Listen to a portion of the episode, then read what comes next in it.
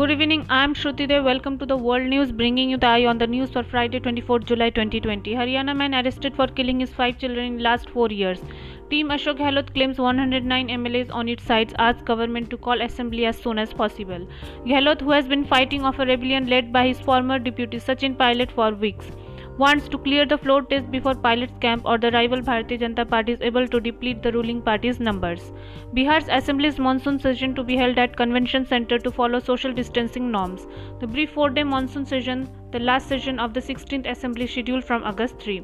Two more CBI officers probing Tuticorin custodial killings test positive for COVID-19.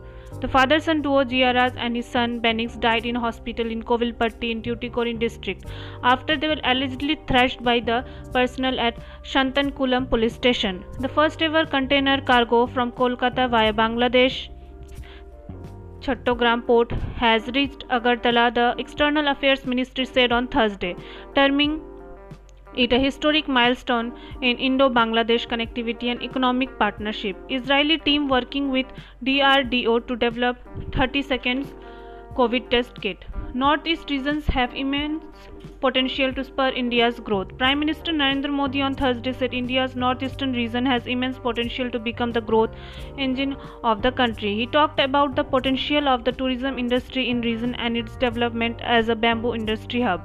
Singapore reports 277 new COVID-19 cases. 59 COVID 19 cases in South Korea. US China conflict to impair global trade, which is vital for India's reopening.